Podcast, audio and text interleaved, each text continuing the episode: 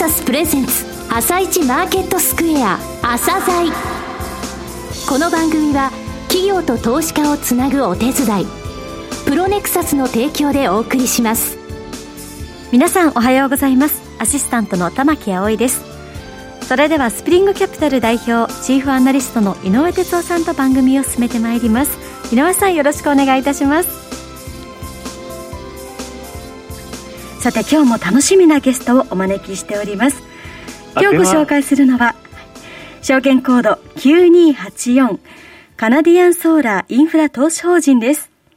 はい、えー、カナディアンソーラーさんですね、はい、時価総額800億円にまでなりました、はい、えー、アフターフィットですね、それからあの ESG についても語られてますので、お聞きください。はい。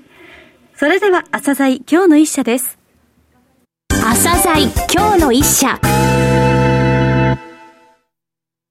本日は証券コード9284インフラファンドのカナディアンソーラーインフラ投資法人さんをご紹介いたします。お話しいただきますのは、カナディアンソーラーアセットマネジメント株式会社、代表取締役社長の中村哲也さんです。本日はよろしくお願いします。よろしくお願いします。えー、上場されたのが2017年の10月、日本で4番目のインフラファンドとしての上場でしたが、えー、今年2021年3月の公募増資を経て、えー、現在取得価格ベースのポートフォリオ約800億円、えー、ここまで大きくなりました日本最大のインフラファンドですが、えー、まずは簡単にですね、ファンドの自己紹介お願いします。えー、私どものスポンサーは、太陽光パネルなどの製造、販売から太陽光発電所の開発運営まで垂直統合型のビジネスモデルをグローバルに展開しておりますカナリアンソーラーグループです。はい。世界22カ国の事業拠点に合計で約1万4000人以上の従業員がおりまして、うん、2020年12月期の年間の売上が約35億ドルの規模です。はい。うん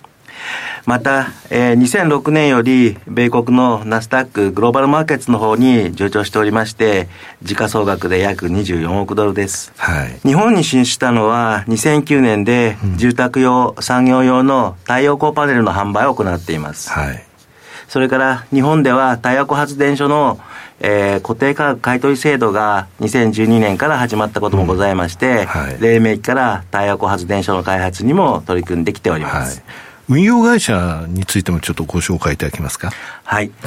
えー、上場インフラファンドの資産運用会社は、えー、私たち、えー、カナディアンソーラーアセットマネジメントでして、はい、まあその特徴としては、うん、再生可能エネルギーの開発や運営経験のあるものを投資運用部の方にも配属してまして、はい、ハンズオンで太陽光発電所の運用を行ってます。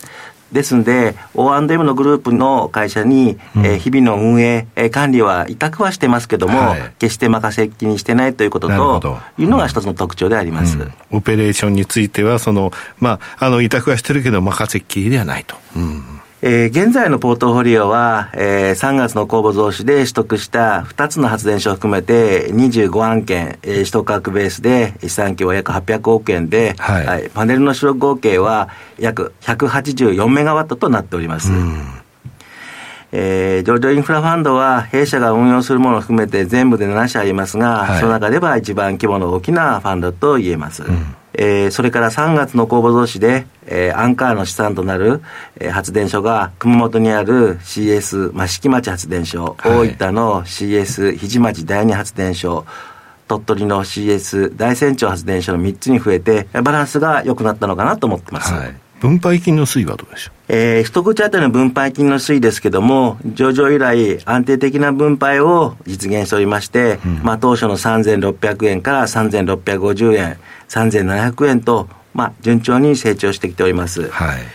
今回の、えー、公募増資で取得した2つの発電所の収支が、うん、えー、通年で期待できることもございまして、第9期、10期については50円を増配して、3750円の分配金を今のところ想定しております。はい。ご承知の通りですね、固定買取価格制度の下で開発された太陽光発電事業っていうのは、はい、まあ、運転開始してから20年間の間は、固定価格で売電できることになっておりまして、うん、発電量も年間を通してみますと、予想の発電量と比べて比較的安定していると見られております。うん、まあ、そういう意味では、えー、事業収支も方も安定的と言えるのかなと思います。はいえー、上場インフラファンドの賃料と言われる売電設備の、えー、リース料が、うん、えー、実とこの事業収支にリンクして設計されておりますので、うん、まあ先ほどご案内したような安定的な分配金を投資家の皆様にお届けできるものと思います。はい九州にですね、発電所を多くお持ちですが、九州電力、こちらの出力制限ですね、この影響はどうですかね？またあの、今までお話に出てきました固定買取制度ですね。固定価格買取制度フィット。この買取期間終了した後はどうかという、そういうあの見通しの部分についてもお話しください。はい。まずですね、九州電力送配電による、まあ、出力制御につきましてですけども、うん、第7期はですね、まあ、事実上影響がなかったものの、はい、今期は、えー、2基のですね、原子力発電所が、まあ、フルに稼働していることがありまして、うん、えー、本年の2月以降、一定の影響がございました。はい。えー、出力制御による、まあ、逸失利益を、えー、できるだけ少なくするために、はい、私どもが自ら行えることがないかと考えまして、うん、出力制御を、えー、電力需給がタイトなピーク時間に限定化することができる、えー、オンライン化出力制御の導入に踏み切っております。なるほど。はい。現在のところですね、うん、主力の CS 益城町発電所、はい、CS 南島原発電所を含む3つの発電所ですでに導入済みです。うん、えー、来期末までに、えー、CS 日町第二発電所を除くすべての九州の発電所の方に、うん、このオンライン化の主力制御の装置の導入をする予定でございます。はい。また CS 日町第二発電所には来春にはですね導入することを想定しております。はい、それからえー、昨年の秋に、えー、2つの発電所、片取りからなんですけども、はい、出力制御率に関して、えー、第三者のレポートを取って、はい、新しく発電所を取得するときには、取得価格を試算するように、最初から、えー、この制御率を織り込むようにもしております。はい。あの、フィット期間が終わった後についてはどうでしょう？はい。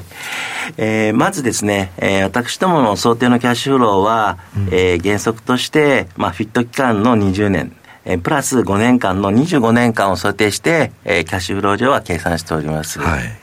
で、通常私どものグループ、グローバルではですね、はい、アセットライフと申しまして、これをですね、太陽光発電所の場合30年から40年にしていくといったところが通常で、今はこれ50年さらに延長していこうかなっていう話も聞いております。はい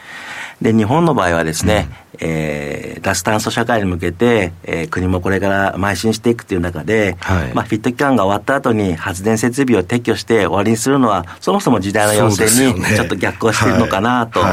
思います。うん、えー、それから、まあ、日本の国土の方は他国と比べますとですね、国土が狭いので、まあ、すでに太陽光発電の開発も可能なところは、まあ、相当程度行っているというところも、まあ、実態かなと思いますけども、はい、そういう中でですね、まあ、系統につながっているということ自体に価値がございますので、うん、フィット期間が終わった後もですね、電気のユーザーの方からご覧になると、うん、安価な再生可能エネルギーを我々の発電所で、うん、まあ、お届けできるということで、RE100、あるいは自治体、はい再生可能エネルギーにご理解のある個人の方からの引き合いっていうのはですね、十分あるものと思っております。うん、今後の成長戦略ですね、えー、どのようにお考えか教えてください。えー、まずですね、あのー、私どのスポンサーが、えー、太陽光発電所のディベロッパーということもございますので、で、ねうん、えー、中長期的にですね、えー、1000億円の資産規模を目指していきたいと考えております。うんまたですね、私どものグループ、スポンサーの方は特にですね、はい、フィット認定のある案件を、まあ、セカンダリーで取得する以外にですね、うん、えー、入札を通じて開発を措置から行うといったことにも積極的に取り組んでおりますと。は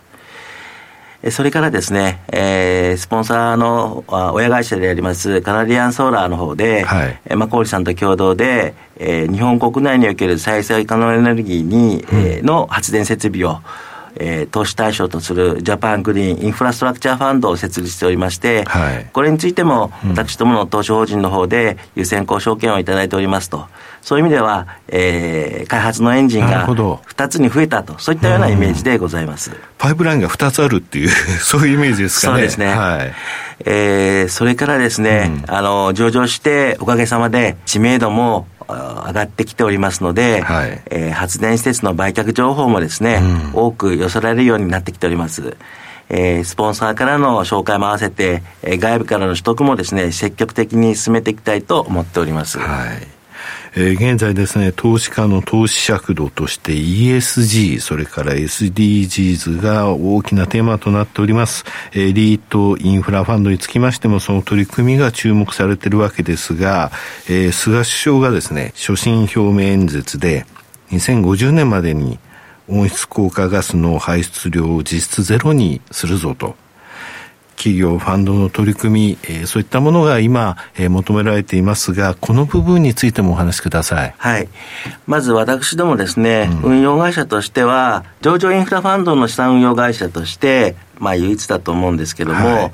国連責任投資原則、あの、UNPRI とよく言って PRI ですね、はい。こちらの方に署名しておりまして、うん、えー、昨年末ですね、はい、えー、この UNPR にかかるアプローチを策定しまして、これを私どものですね、ESG の基本ポリシーとして、えー、考えております。これはあの、国連の、えー、関連組織に対して出すものですからね、社長が署名してですもんね。はい。それからですね、この一環でですね、うん、気候関連の財務情報、えー、開示タスクフォース、よく TCFD と言われてますけども、はいうん、こちらについてもですね、社内の検討を始めてまして、はい、まあ外部のですね、専門家も呼んでですね、うん、今年入れて向こう2年間でですね、はい、一定の成果を出したいと思っております。それからあの、私ども投資している対象がですね、はい、太陽光発電ということで、まあそれだけで ESG だということもあるんでしょうけども、はい、えっと、一つですね、ESG のの取り組みがですね、はい、えー、この見える化っていうのを推進してまして、うん。はい、えー、そういう意味では格付け会社の JCR さんから、はい、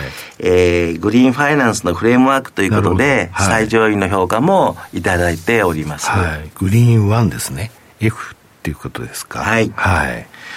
それからあと発電所周りのところでいきますと、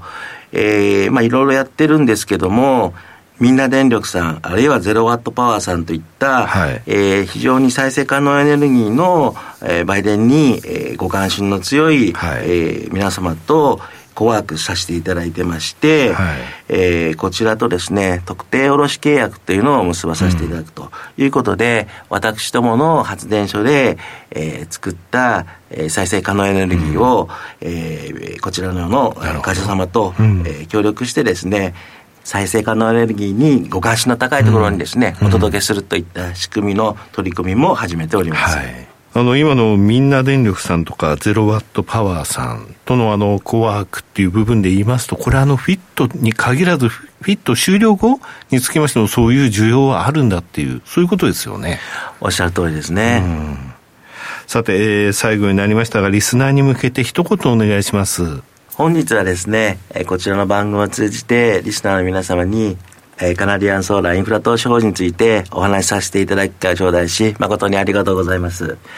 あの、再生可能エネルギーっていうのは、息の長いテーマでして、脱炭素社会の実現は、まあ、いわゆる国際公約ということで、市場で取り上げられる機会も今後増えてくるものと思います。まあ、こういう中で、インカム型の金融商品として、上場インフラファンドも個人の投資家の皆様のみならず、機関投資家の皆様から関心やお問い合わせも増えてきているのが実態です。うん、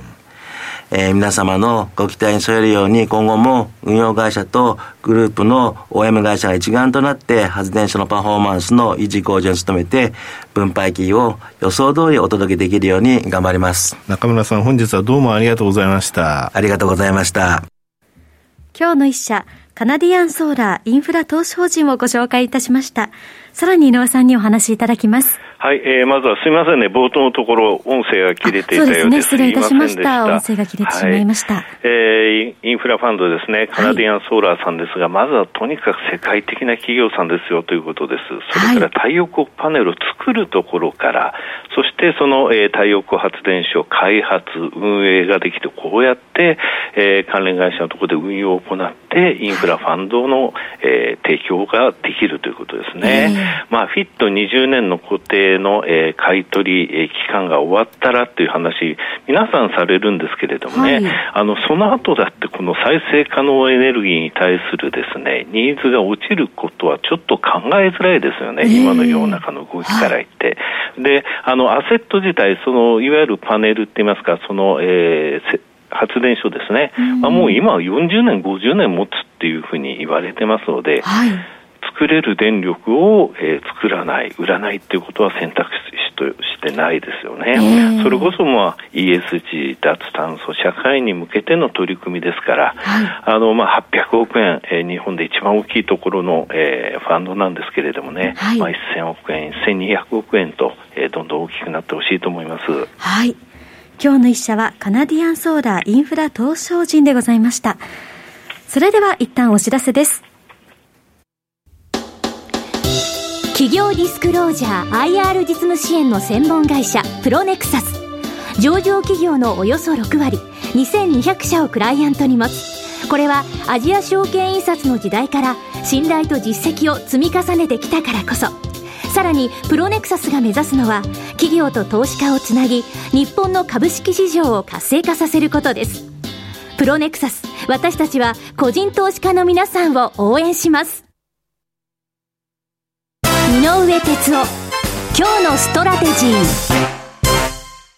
それでは井上さん、後半の解説もよろしくお願いいたします。はい、えー、先週ね、水曜日にあの、アメリカの方はテクニカル的に反発っていうか、えー、上昇できるよ、指数が期待ですよっていうふうに言いましたけどね、はい、木金でダウ、560ドル上げて、SP500 とナスダックは史上最高値を連日で更新しているという状況なんですが、はい、日本はあかんね、ちょっとね。で、あの、外国人が買ってるか買ってないかっていうのを見るのにね、あの、東証があの、投資部門別売買状況っていうのと、はい、あとももう一つ海外投資家地域別株券っていうのを出してるんですよ。ただね、初めの方のは、水曜日カレンダーベースっていう東証の独自のルールなのね。はい、で、もう一つの海外投資家地域別株券っていうのは、これは本当のカレンダーなの。で5月見てみると、はい、実はね、5月31日だけ、1日だけがね、ずれてるのね。それ見ると、はい、えー、初めの方でいくと205億円売り越してるんですよ。はい、ただ、後の方の指標は2488億円売り越し。つまり